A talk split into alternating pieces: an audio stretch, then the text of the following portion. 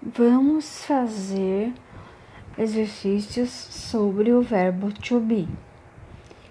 Preencha a forma contraída a forma completa. Faça os exercícios colocando as frases em ordem e reescrevendo-as. Complete as lacunas. Complete também os exercícios de acordo com cada ação de cada figura.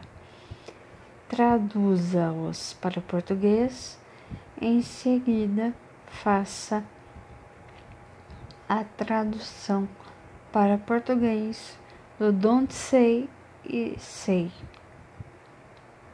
Ok?